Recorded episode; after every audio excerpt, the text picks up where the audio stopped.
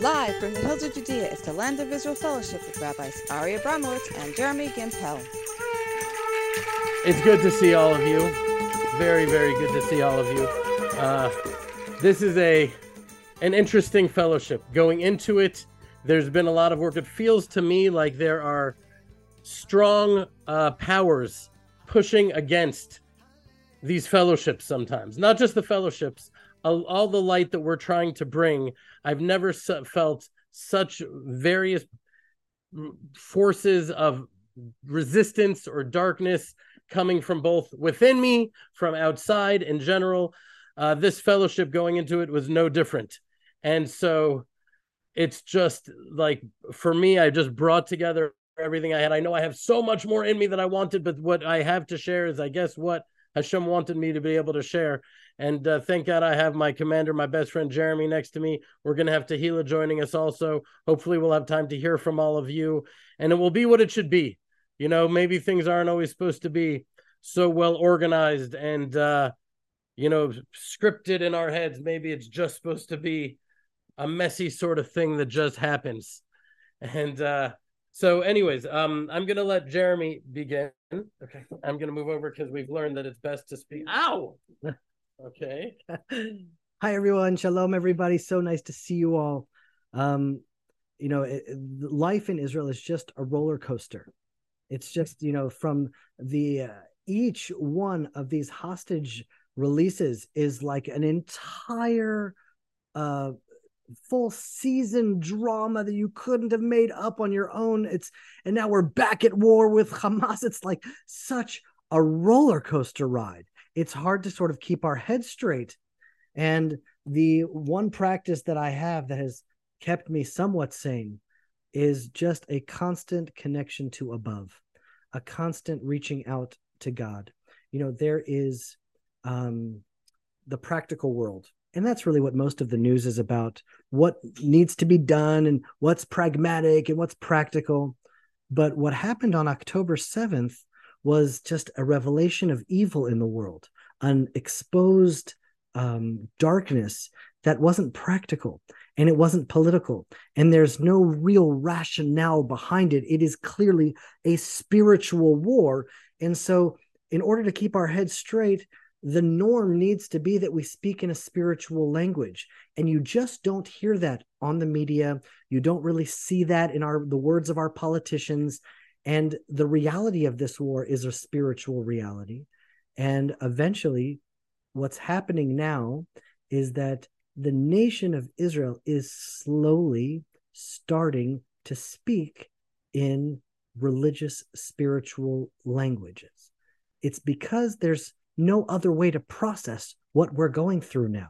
It is such an obvious, um, transcendent reality. It's transcendently evil what we encountered, and the heroism of the soldiers that just going out to battle the forces of evil. It's a transcendent force. And so everyone is sort of living now in a little bit of a transcendent consciousness. And so for us to tap into that and to speak that and to pray with that is the only way to keep our heads straight. And so I wanted to take this opportunity together that we gather once a week from all over the world. It's still no other gathering that I know of anywhere in the world that gathers centered in the land of Israel, rooted in this land, rooted in our faith in God from so many different backgrounds, just a real picture of what life could be. And in, in so many ways, you know, Israel was chosen. Chosen for what? That's the big question. And what's become clear to me is when Israel is secure, the nations of the world will be secure. And until Israel is secure, then look at what's happening in Ireland, another terror attack. Look what's happening in Paris, another terror attack. Look at the streets of Montreal. Look at the Christmas tree lighting in New York. Until Israel is secure, the world will not be secure. When Israel is in its place, then the world, each nation can be in their place. So we were chosen as sort of the linchpin that when that finally gets put in its place, everything will fall into place.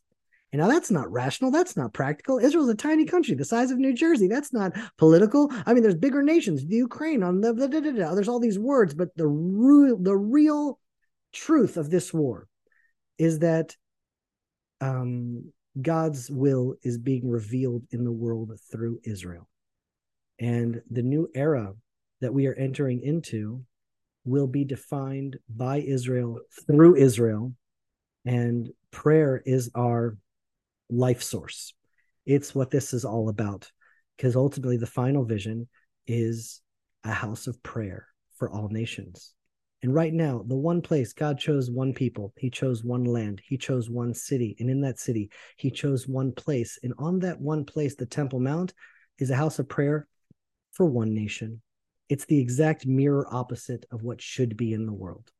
And what this war is all about, really, the root of it, that's what the Hamas call it. The Hamas call it the flood of the Temple Mount. Now we know the flood of the Temple Mount, a flood is going to come out of the Temple Mount. That's right.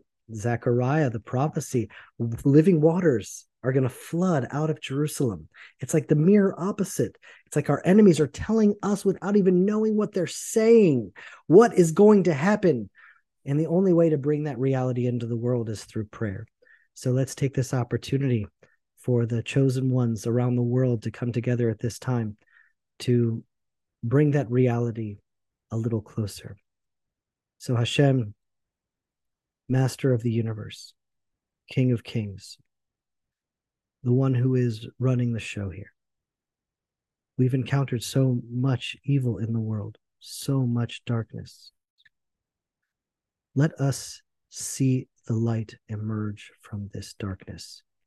Hashem, give our leaders the strength and the courage to finish the job.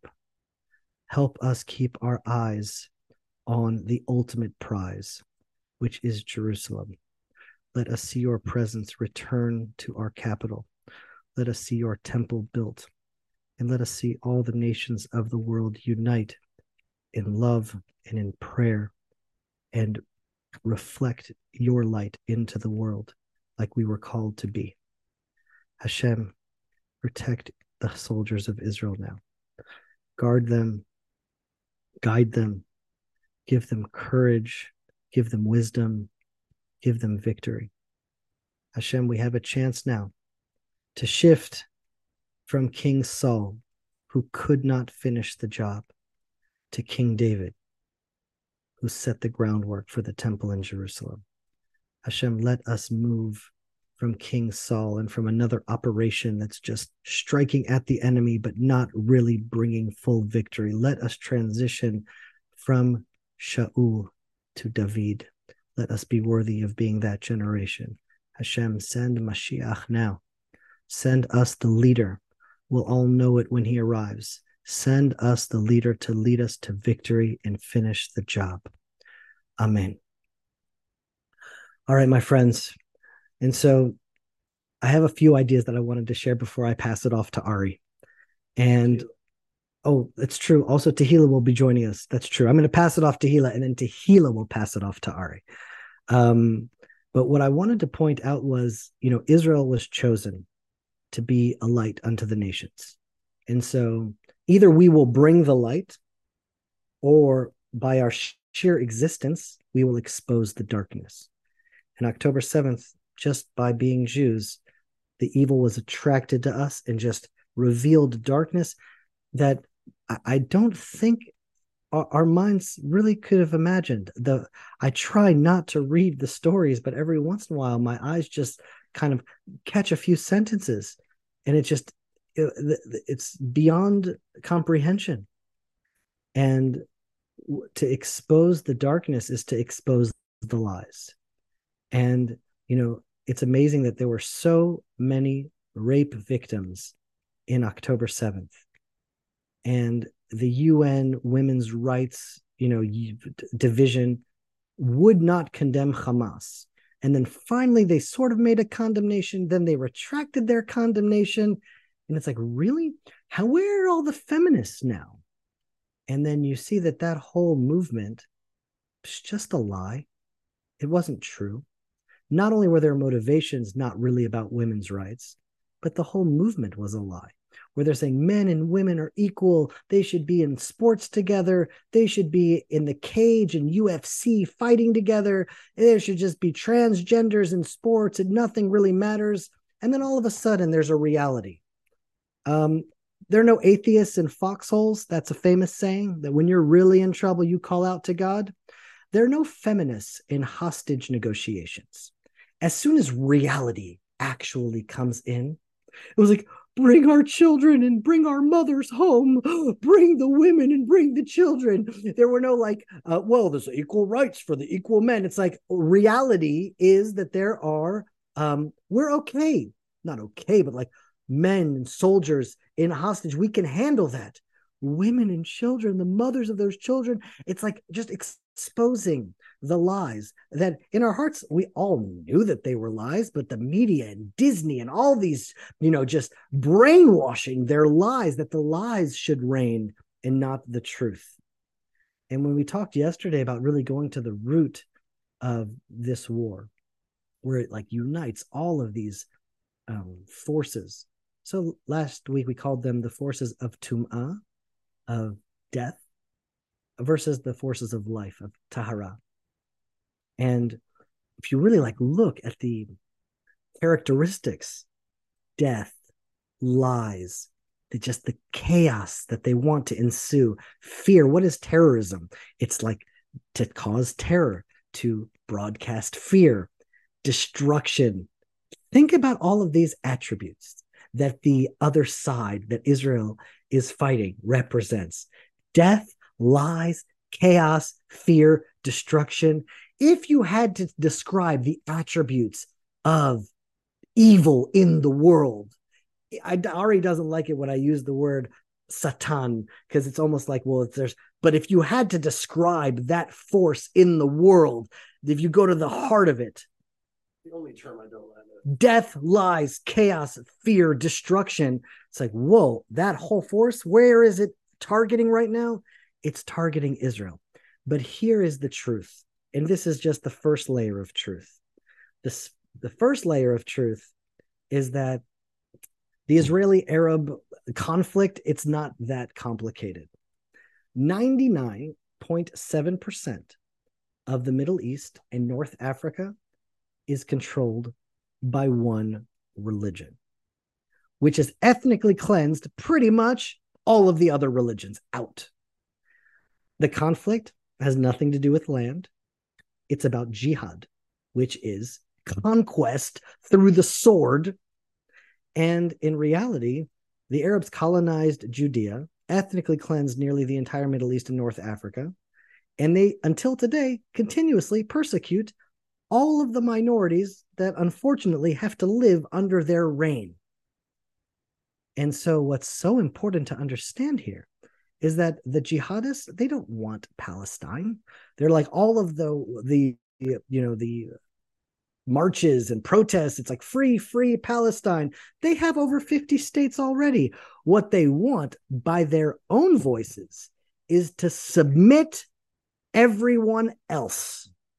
And that's why the right wing in America now, the conservative voices that are calling to be isolationists, and they're saying, well, let Israel deal with Israel's problems. America first. We got to deal with America's problems. So when you try to either ignore evil or appease evil, you will wake up one morning where you can't even have your traditional holidays in the capital of New York City. If you ignore the evil that's attacking the Jews, it's just a matter of time until they attack the rest of the world. That's what we were chosen for to expose the darkness for where they're in. And so a moment is going to come soon that is going to change everything. I don't exactly know what that moment looks like. And I don't think that it's necessarily going to be the moment that the Mashiach reveals himself in the world. It's something that's before that. Something's going to happen to the nation on a national level, on a global level, where a brit happens, a new covenant. You know, they say in the book of Deuteronomy that Hashem is going to lamul et levavenu. He's going to circumcise our hearts. What is that? A brit is a commitment. It's going to be a moment that's going to change everything. And so I want to share this one video with you in just a second because I imagine that that moment changed this woman's life. It was a video that I saw last night, and I'll give you the context. This woman's husband was in Gaza in grave danger, and she wanted to perform the mitzvah of hafrashat challah, of separating the challah. And she gets dozens of her friends all around her, and she's doing this mitzvah. And the title of the video when I saw it was Tell me that God exists without saying that God exists. Watch this video.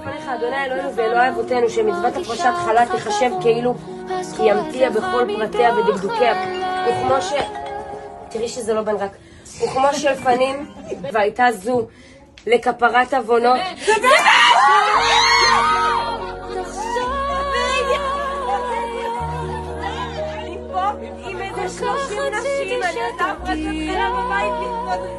הלוואי תבוא בי להודיע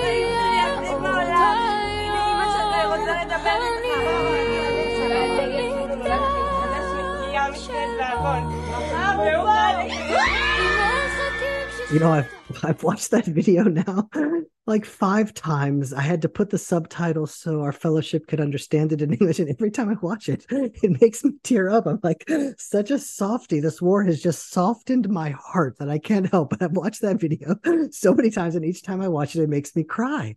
But I just think about what happened for that woman at that moment as she's saying, Hashem, just please let this atone for my sins. And it's like immediately the phone rings. You know, I have a dear friends in this fellowship, and they've been on quite a life journey.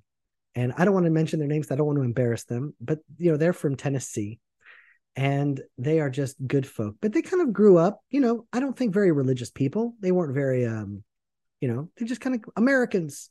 And they got into an absolutely horrible situation. Like one of those situations where there's no way out.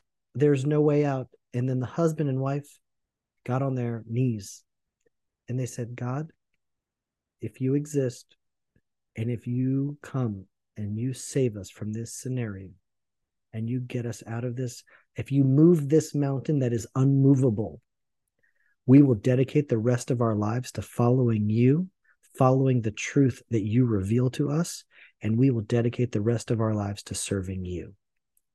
And lo and behold, not even weeks go by, and that huge mountain moved in a miraculous way.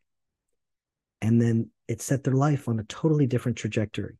Of course, it guided them to the Ten Commandments, and they said, "Well, that's what is Shabbat," and then it guided them to the Torah, and then it guided them to Israel, and they have so many children and they're homeschooling their children, keeping them into the Torah and connecting them to the Jewish people and their whole lives on a totally different trajectory. And we consider them some of our dearest friends now. And that is a brit. When it says that God is going to circumcise our heart, circumcise isn't the right word. It's a covenant on the heart. An event is going to happen. Maybe it's similar to what happened to that woman there as she's calling out to God, begging for her husband to come home safe, and the phone rings. That's a life changing moment. Or maybe it's going to be something that happens to Israel, where the nation together has to call out to God because there's no way out. And we commit to change the way we've been living and we knock ourselves into place. Because once we knock ourselves into place, the world will follow. The world is waiting for Israel to rise up, to get into our place. And I think that that time is coming because the shift is already happening now. I should have sent the picture to Tabitha, but I didn't have the mind to do it. But on these kibbutzim, the kibbutz Be'eri, which is one of the kibbutzim that was struck hardest by the Hamas, members of that kibbutz, they are what we call in Israel the hard left, like the radical woke. Oh, maybe I'll be able to show it to you right here. Thank you, Ari. But if you can see this picture, can you guys see that? Let's see if I can get it right up there. Take that away. That picture says Zachor et asher asa lecha Amalek. Remember what Amalek did to you on the road. And that kibbutz would never put a verse of the Bible at the entrance to their kibbutz. That kibbutz would never say such negative words to the Arabs that they are so committed to making peace with. They were the hard left peace camp in Aza. And all of a sudden, at the entrance to their kibbutz, they're evoking biblical references, calling those Arabs that they so wanted to make peace with Amalek, which is what they are. What else do they need to do to tell us that they are evil? But you know, there was one woman, an elderly woman, that was a hostage that was released. And she told a story that the head of the Hamas visited the hostages where she was being held. And she looked at the head of the Hamas and she said, Aren't you embarrassed that you did this to the people that wanted to make peace with you? And they asked her, What did he say? And she said, He just looked at me and he didn't say anything. And I, I you know, I, once I guess someone reaches a certain age, because I think she was in her 80s, it's hard for her to really change the way that she operates. But I wanted to ask her, you asked him if he was ashamed about what he did with the people that wanted to make peace with him. I wanted to ask you, aren't you ashamed that you wanted to make peace with that evil, that that jihadist Nazi that did what he did to us? Why would you want to make peace with that? Aren't you ashamed? But that's an older generation. That's the generation of Egypt that, you know, they weren't able to go into the promised land. They weren't able to break out of their slave mentality. But the next generation that's rising up, it was the next generation in that kibbutz that hung up that sign, evoking that biblical verse, reminding themselves who they are and what our mission is. And Israel's mission is to banish the darkness. And the question now, you know, I can't help but see the parallels between Shaul Hamelech and Benjamin Netanyahu. Next fellowship, I'm going to go quite deep into that. We're going to learn all about King Saul, and you're going to see the parallels. It's uncanny, it's unbelievable. It is so stark that there's hope because after King Saul comes King David, and we are just in this transitional period. But what marks the greatest mark of King Saul is that he could not finish the job.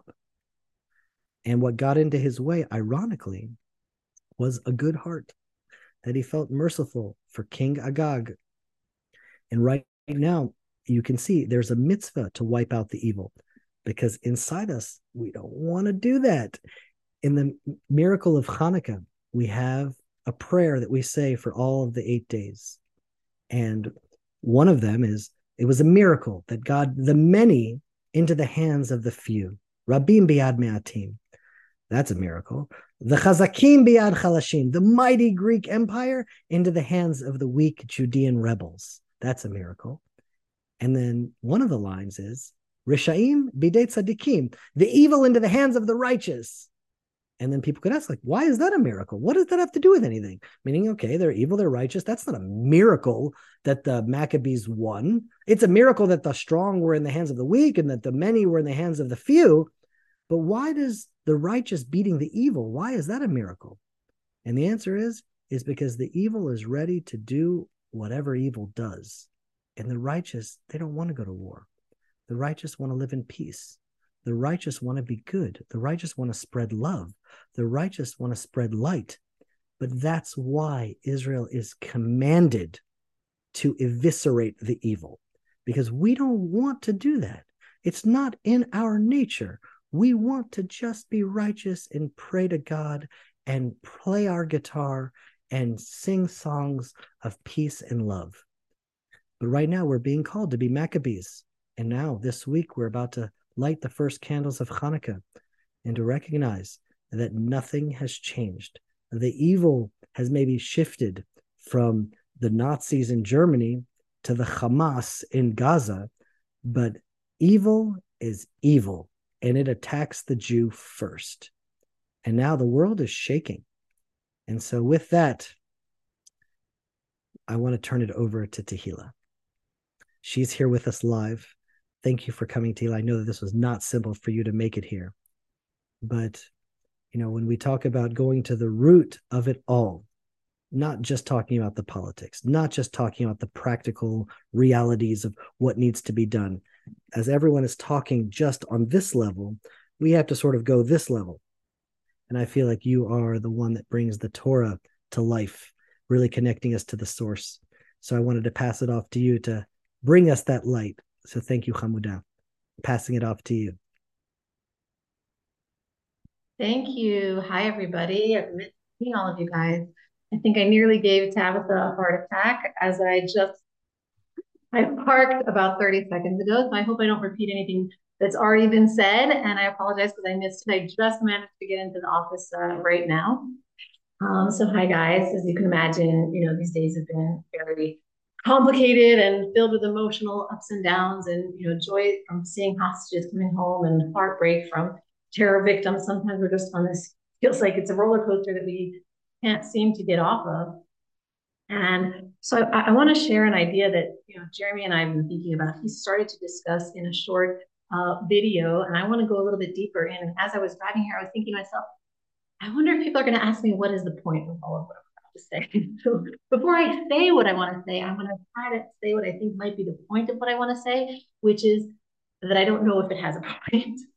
Jeremy's looking at me funny. I don't know if it has a point, but you know, I was reading just a few a couple of hours ago a, a, beautiful idea that Rav Kook shared right after the 1929 um, massacre by the Arabs. He says, "Don't let your heart fall when terrible things happen, because it, for every darkness that comes upon us, it brings us closer to our redemption. We don't know why it works that way, but that just seems to be the mechanics of the Jewish people and how the redemption works.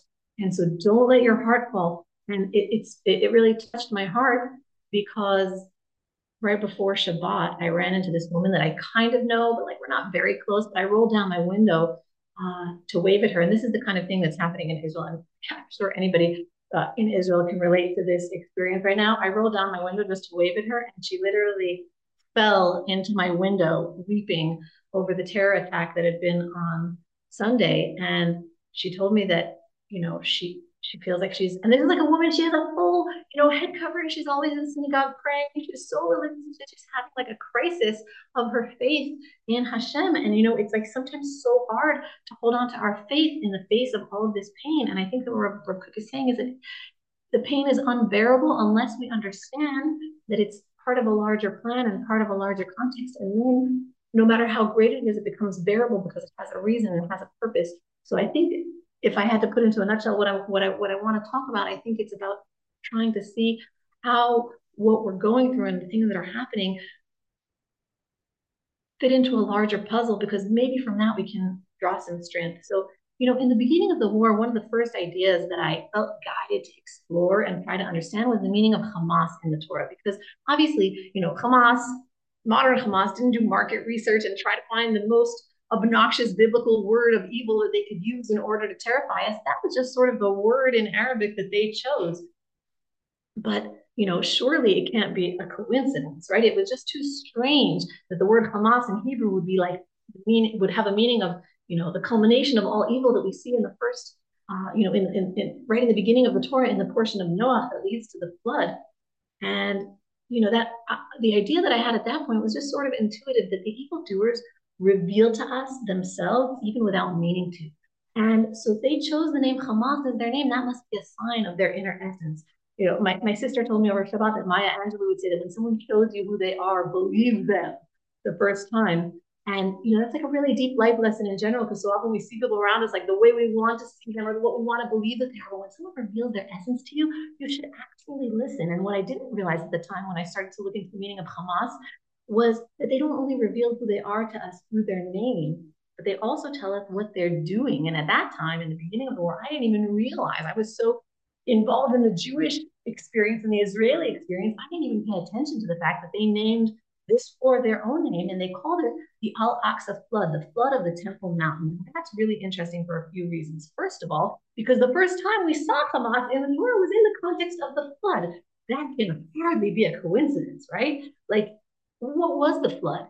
The flood, when you really think about what the flood was, it was sending the world back into chaos. Like the world started chaotic, tohu vavohu, this chaotic, watery mess, and Hashem turned that into creation.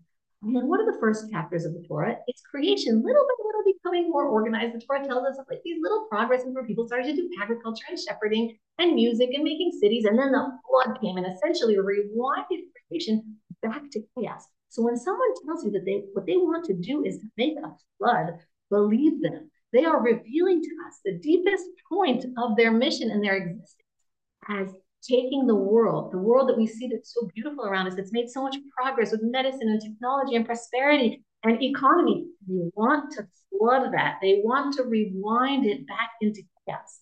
Now, why does it matter? Maybe it doesn't matter, but for me, when I'm able to feel Hashem's hand in even these little ways, we're now coming on the Torah portion of Spice Cart. This is like a code for us here in this group for feeling Hashem's presence, for feeling that like guiding hand of Hashem, even in these dark places. So for me, that makes it feel like we're in this freer process, and that gives me strength and you know encouragement.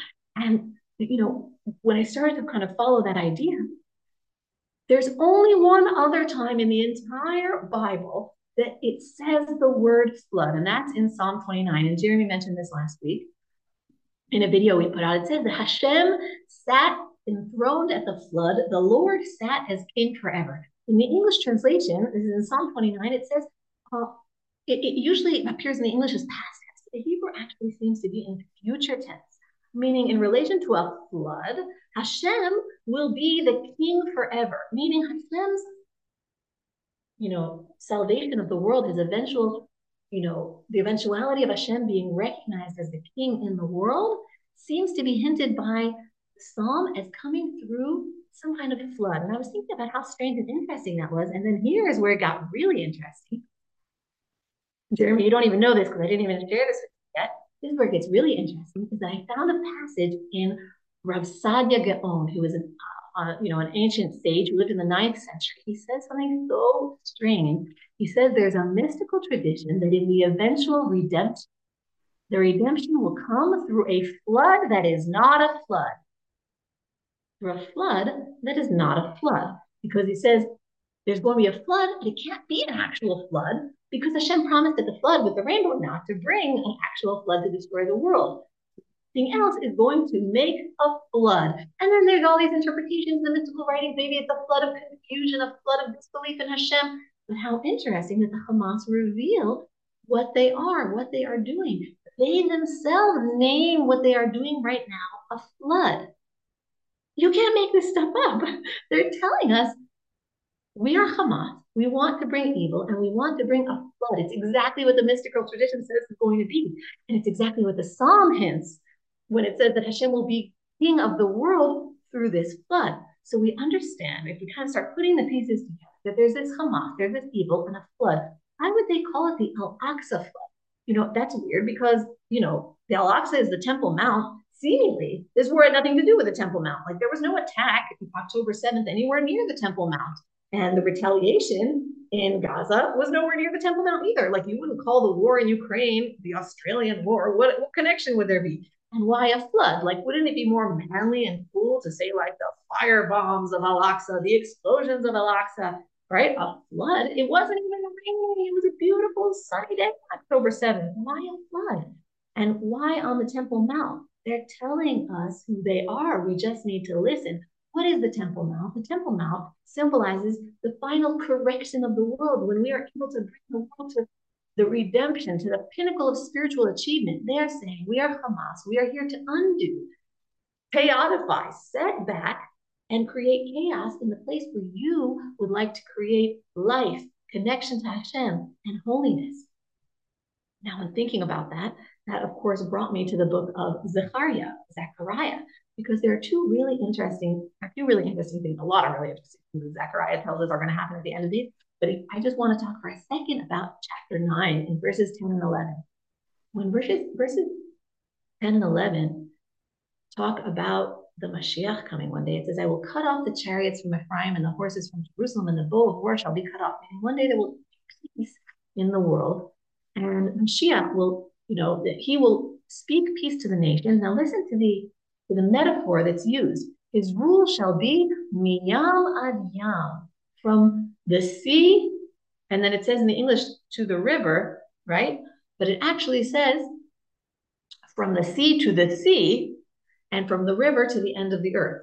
Somehow, at least the Chabad English translation that I use doesn't uh, doesn't say from sea to sea. It actually says from sea to the sea. What does it mean when Hashem describes the peace that comes with Mashiach as being from sea to sea, like water to water? What does that sound like to you? When water meets other water, is that not just another word for a flood? Meaning, the way that the prophets envision and we see this in other places also, is the knowledge of God covering the world like the water covers the ocean.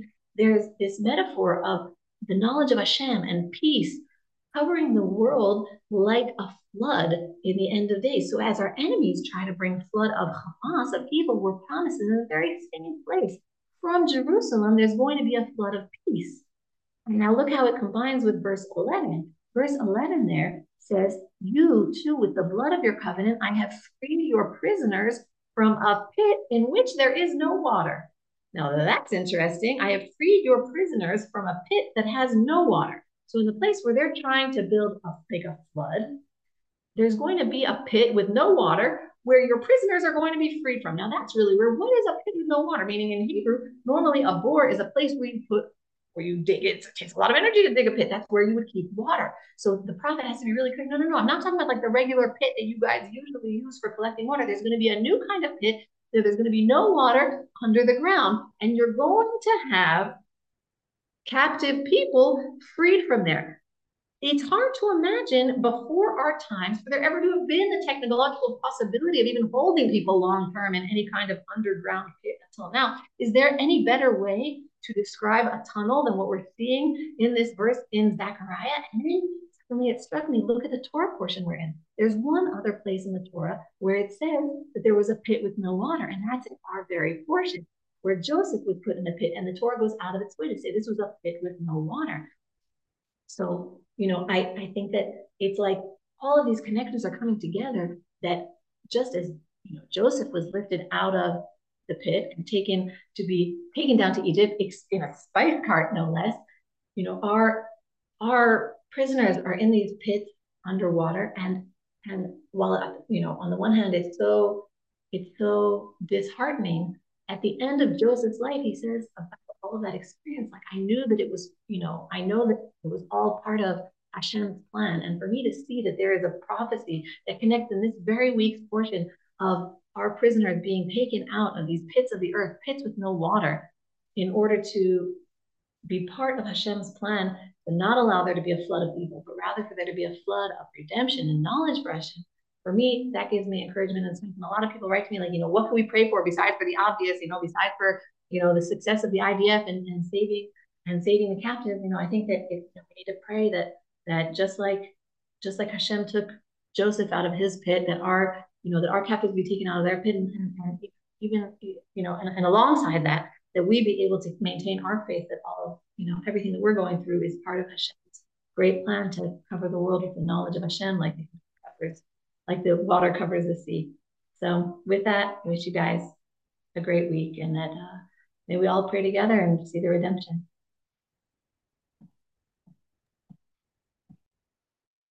Amen. Thank you, Tehila. Uh, I don't know how this happens that I keep going right after Tehila, but I keep promising myself I'm not going to do that, particularly today. I mean, that is just such a. How do you do that? Like I research and I find the things and then I bring them and you're like you're actually finding Rav Saadia Gaon and you're finding the sources and creating these. You guys are hearing this for the first time here. This isn't like a regurgitation of some other scholar's investigation. That's actually just Tehila, like uh transcending time and space. Anyways, Taylor, that's phenomenal. That's fantastic. Um so, okay, so that that's the smart part of the fellowship. This is going to be the painful sort of me sharing my heart and just getting all just spilling it all out there part of the fellowship. Um because to me the last week has really been like a war. I mean, fittingly, right? We're in a war. Um, I, I've lived through a number of wars in my life. Jeremy and I have fought in wars. We've been involved in wars, but never have I felt like the entire planet was as immersed in war and conflict with greater levels of hate and vehemence than right now. Like this war for me has become all encompassing. And while it starts, of course, with Hamas on the outermost dimension, and it even goes further out from there, it's like Hamas. And of course, this week I put out a video of like why we play the game about Hamas and Hezbollah and all the different factions when really it's from Iran. And, and that's where the jihad is like emanating from but uh, but also it goes further in you know to my own heart. That is a serious dimension of this war for me. What's happening in my heart with fear and doubt and negativity. And that war is fought in every day and every single moment. Um because like what is the focus? Like what is my focus on at every given moment? What should we talk about on this fellowship? It would be so easy to spend the entire fellowship each week weeping right? Just weeping as if it were the first tisha b'av since the destruction of the temple. Like we could just weep. I don't know. There have been times we've had the fellowship and like soldiers died, like precious soldiers. I don't even talk about it. I can't, I just skip the whole thing because what do I even do? How do I even broach that? Let's just take just today. Okay, just today, for example. Today, just today, we lost two beautiful souls. Just look at their faces the kindness, the sweetness, you know, the grace. You can see it on their, we, on the left, we see Ashalwu Sama. He's 20 years old from Petach Tikva. And on the right, we see Or Brandis.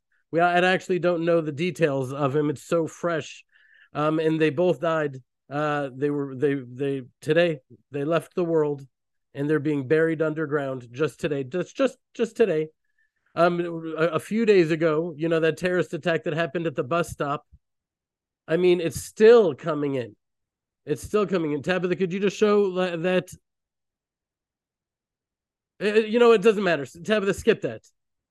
You know, the the the we saw that there were three people murdered. That was the original one. I don't know if you guys are on our WhatsApp list, but if you are, I sent out a message just talking about the three of them who died um, and the the tragedy of it all, and that we were supposed to play this game about the different factions, each having their own aspirations, when in reality, this is a spiritual war and it's a religious war and it's all coming from the same place. They're not screaming free Palestine, right? They're screaming Allahu Akbar. This is a religious war, and the world needs to make it a secular war and insist on this narrative that it's a secular political war about different factions that are seeking their independence. Why? Because if it's that's the game that we're playing, well, then they're the David and we're the the big Goliath of the state of Israel. But the truth is that this is the nation of Israel, the small six million Jew nation surrounded by 22 Arab states and 55 Muslim states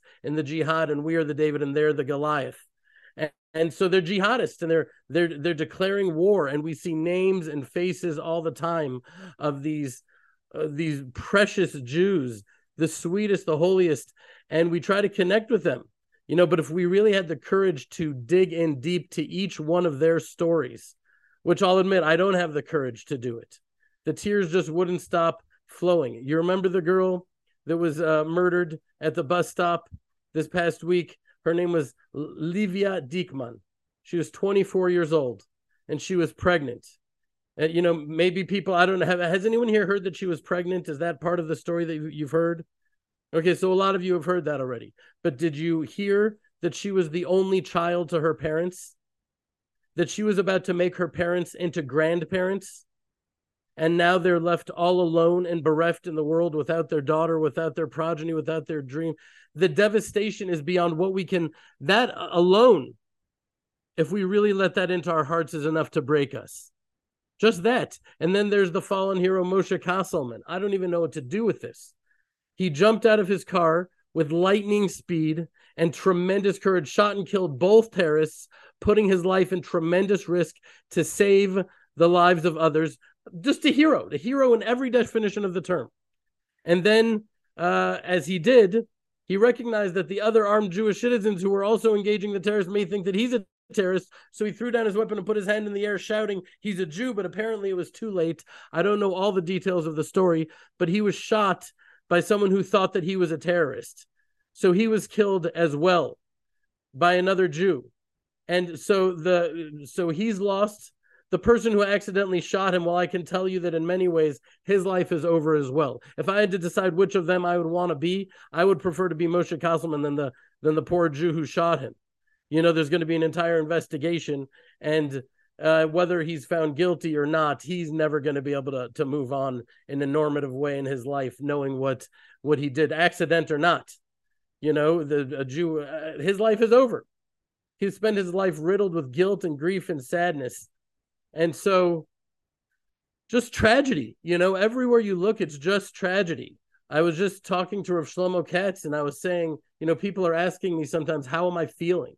And I want to say, it's just a different spectrum. I don't know, is it good or bad? But even deeper than not knowing how to answer, I actually don't know how I'm supposed to feel. I know that sometimes I'm supposed to come to this fellowship and be a spiritual guide and tell you how I don't know. Sometime uh, lately, I've felt like I don't know how I'm supposed to feel. There's times that it's in my personality when I see people down, I want to make them laugh. I want to say a joke. I want to bring them happiness. And so I do that. And then there's laughter. And I'm like, are we laughing when there are still Jewish children being tortured by Hamas? How can I smile? How can I laugh? And then I think of Shana. She went to this uh, to this uh, prayer session where the mother of one of the uh, kidnapped girls stood up and she said, "We need to be happy. That is our war against them to be happy. So we're supposed to be happy. We're not supposed to be happy. I can't come to peace with it. I don't even know how to feel." You know, it's just every every name, every picture, every face is a world in and of themselves. And then there's the the Bibas family. Have you heard of this? The entire family was taken hostage into Gaza. And now Hamas is saying that the wife, Shiri, and the young children, Ariel, who was four, and Kfir, who's only 10 months old, were killed. They claim in an Israeli bombing attack. And it doesn't, of course, if, if, if that is true, it doesn't make Israel bad. They were doing everything they need to do to defeat Hamas, and that's where Hamas is putting the hostages. But of course, you can't believe Hamas about anything but it's widely believed that they are dead. And you know, when it comes to these videos, I usually don't allow myself to watch the videos. I don't know why, but I felt compelled to watch this video of little 10 month old Kfir.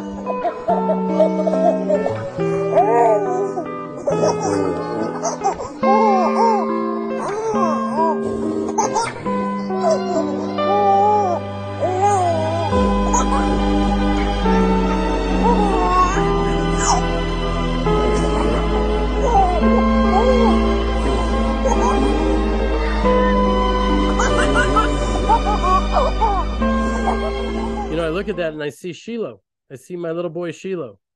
That's every morning, every night at my house, every time I get an opportunity to be with my children. I spend at least 10 to 20% of my waking hours with my nose nuzzled into my children's bellies, just trying to make them laugh, kissing their necks. Make that's my greatest joy in the world. And that beauty and that joy for this innocent, sweet family just horrific, you know. And and after 50 days of torment and torture, then they tell this man in in his captivity that his family is dead and they use his grief his devastation and they force a video where he's blaming Netanyahu and begging for him and his family to be returned to Israel to be buried there.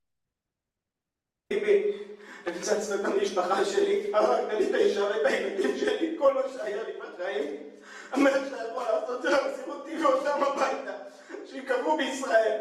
אני מתחנן אליך, תחזיר אותי ותשתתף את הילדים שלי הביתה. בבקשה, אני מתחנן אליך. Just the brokenness. Like how every every I am him. I am him. Just by the grace of God, I, I am here with my children. Please God, right now they're safe in in our home. This is the only time that I'm not with them.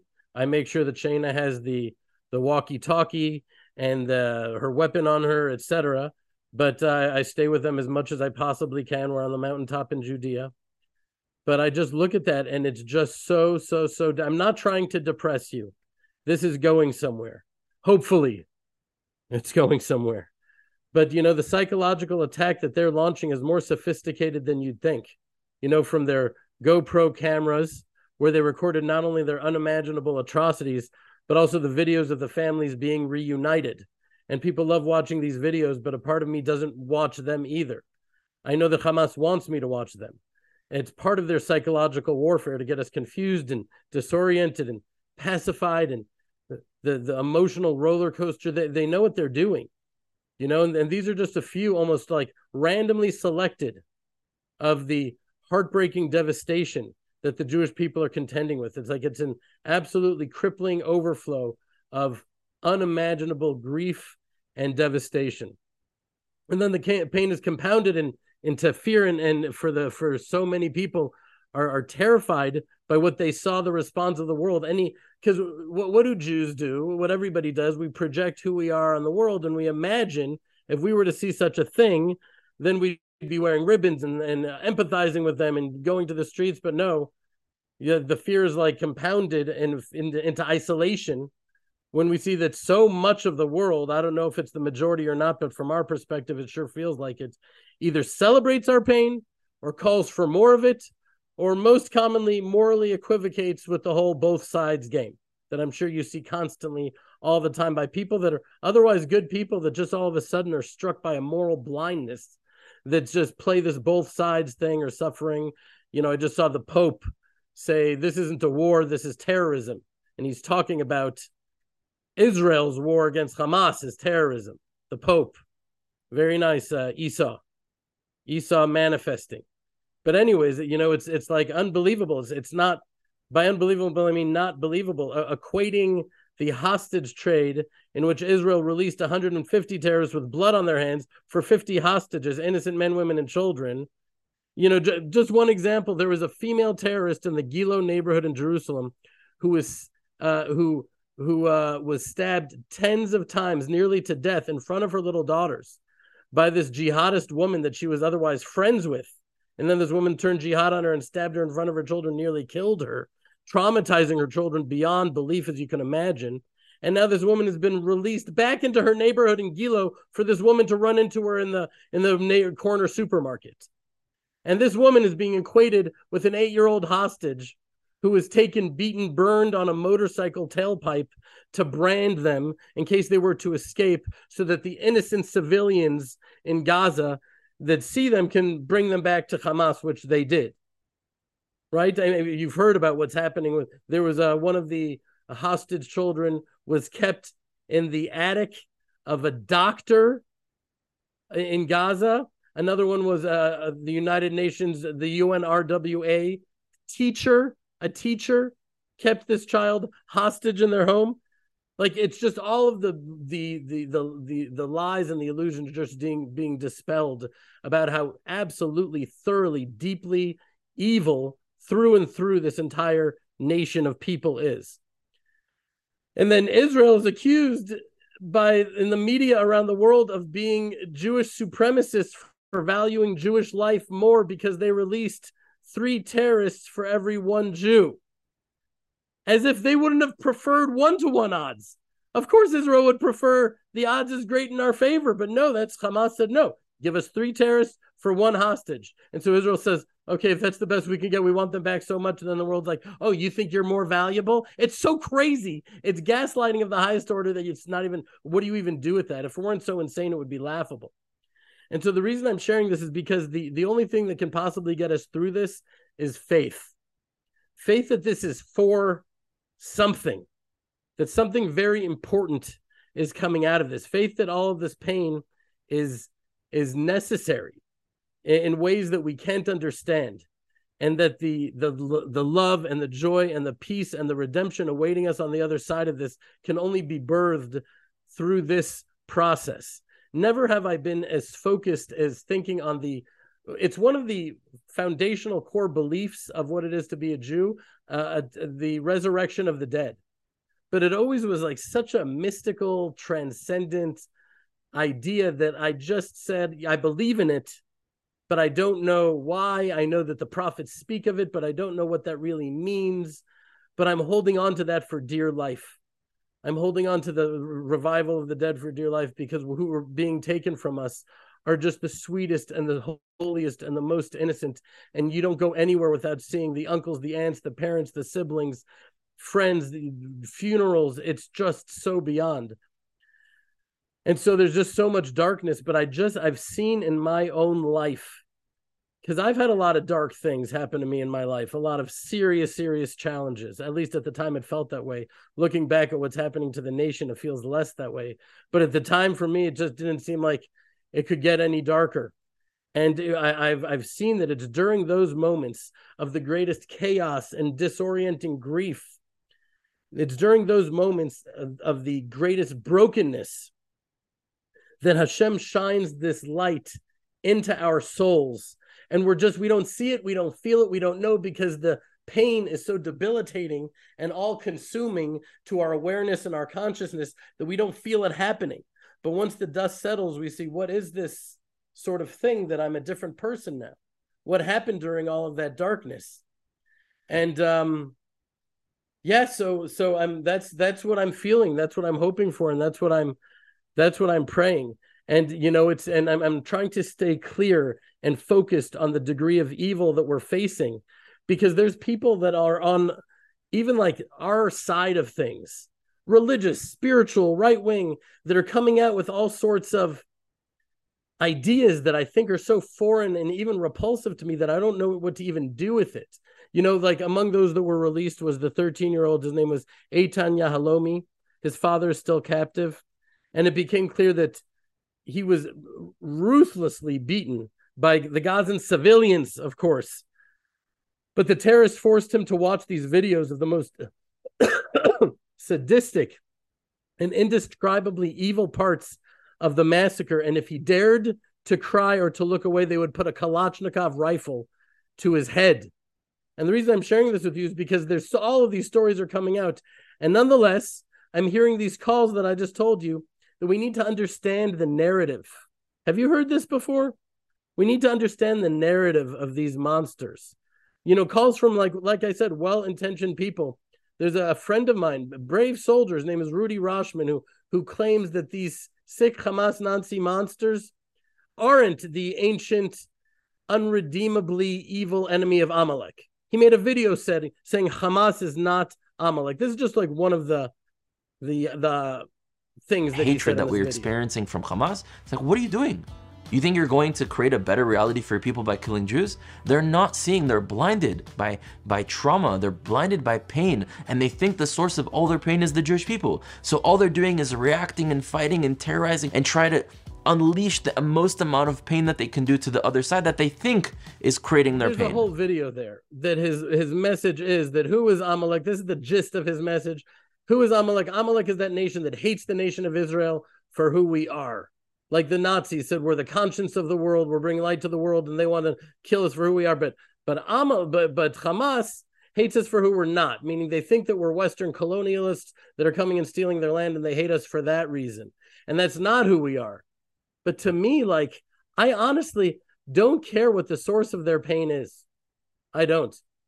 If the expression of that pain if the expression of that pain is the most indescribably horrific baby slaughtering, torturous evil that it is, th- that they celebrate and revel in, they have forfeited the privilege to have any morally clear person seek to understand their grievances. No grievance can ever justify the evil that we saw on October 7th. So I just can't hear it. I can't hear, I don't care really on like a real level. I don't care whether they're Yishmael or Amalek or just a bunch of pagan Philistines in a death cult, which is what I actually think they are.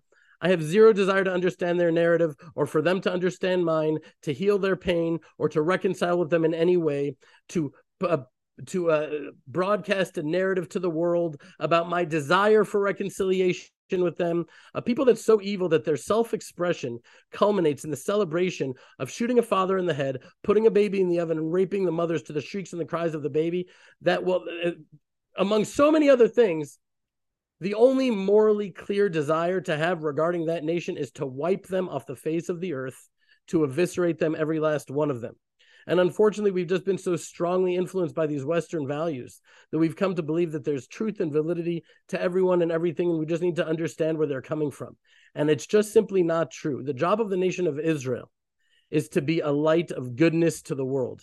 And I really believe that right now our light can only be fully expressed by eradicating the evil and the darkness that we saw rear its ugly head on October 7th. And if we fail to do that, if we get lost in understanding their narrative and shaking their hands and letting them survive in any way, I'm sorry if I found sound militant and radical. I'm just saying what is in my heart.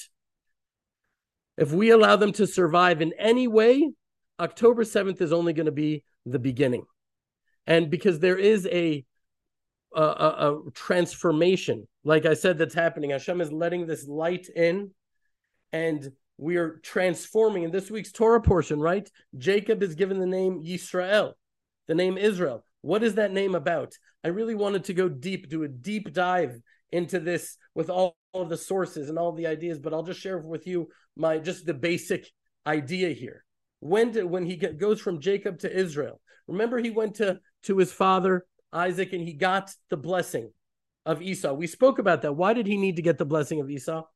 Well, Isaac wanted to bless Esau that he should be the warrior and Jacob would be the scholar, and then Esau would be able to fight the wars for Jacob, so Jacob to learn and they could be brothers cooperating and operating together.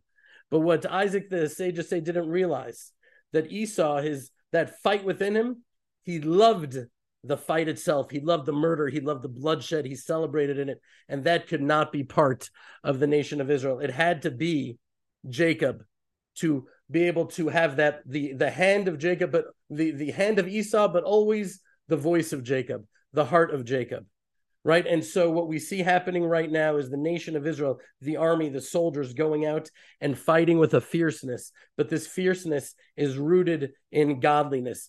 Look at this, wearing their tefillin. And the, the sages of Israel say that when the uh, when uh, the nations look at a Jew wearing their tefillin, there there's a, a fear and a terror that goes into their hearts because it's not they. It's almost like we become actual malachim, like angels that are fighting God's wars. And there's soldiers that used to never put on tefillin and they just say, You wouldn't even believe. Can I just tell you what just happened this last Shabbat? Are you ready for this?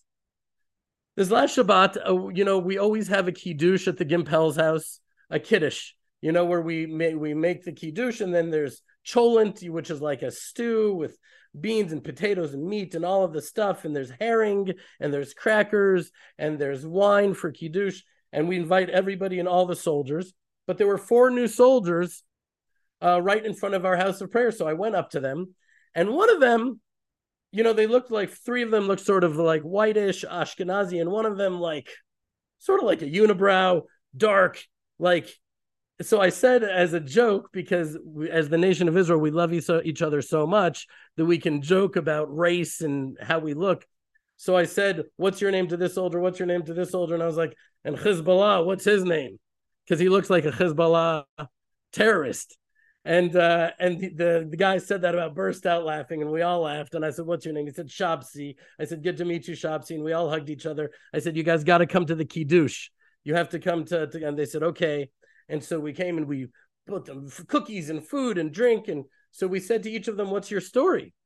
And then we said, Shabsi, what's your story?" I imagined he was from Yemen, Algeria, Morocco, one of the Sephardic countries, and he said that um, he's nearly done with his process of conversion. I said, What? He said he's from Azerbaijan and he's converting from Islam.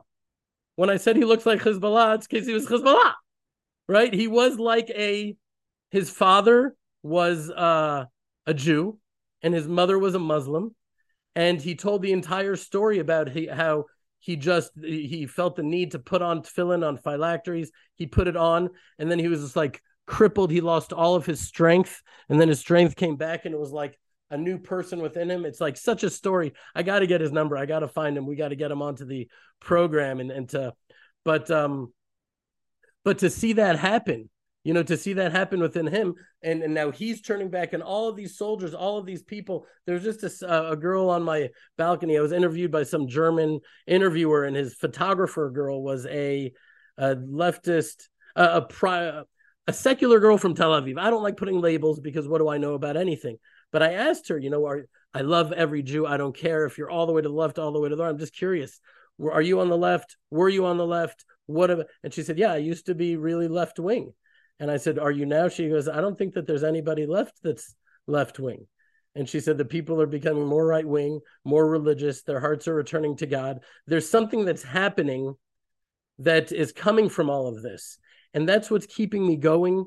That's what's keeping me alive. It's that faith that this isn't random and this isn't haphazard, that the greatness of the darkness that we faced on October 7th and even since is only going to be matched by equal, equal and exact opposite light that's even more light than that darkness was dark.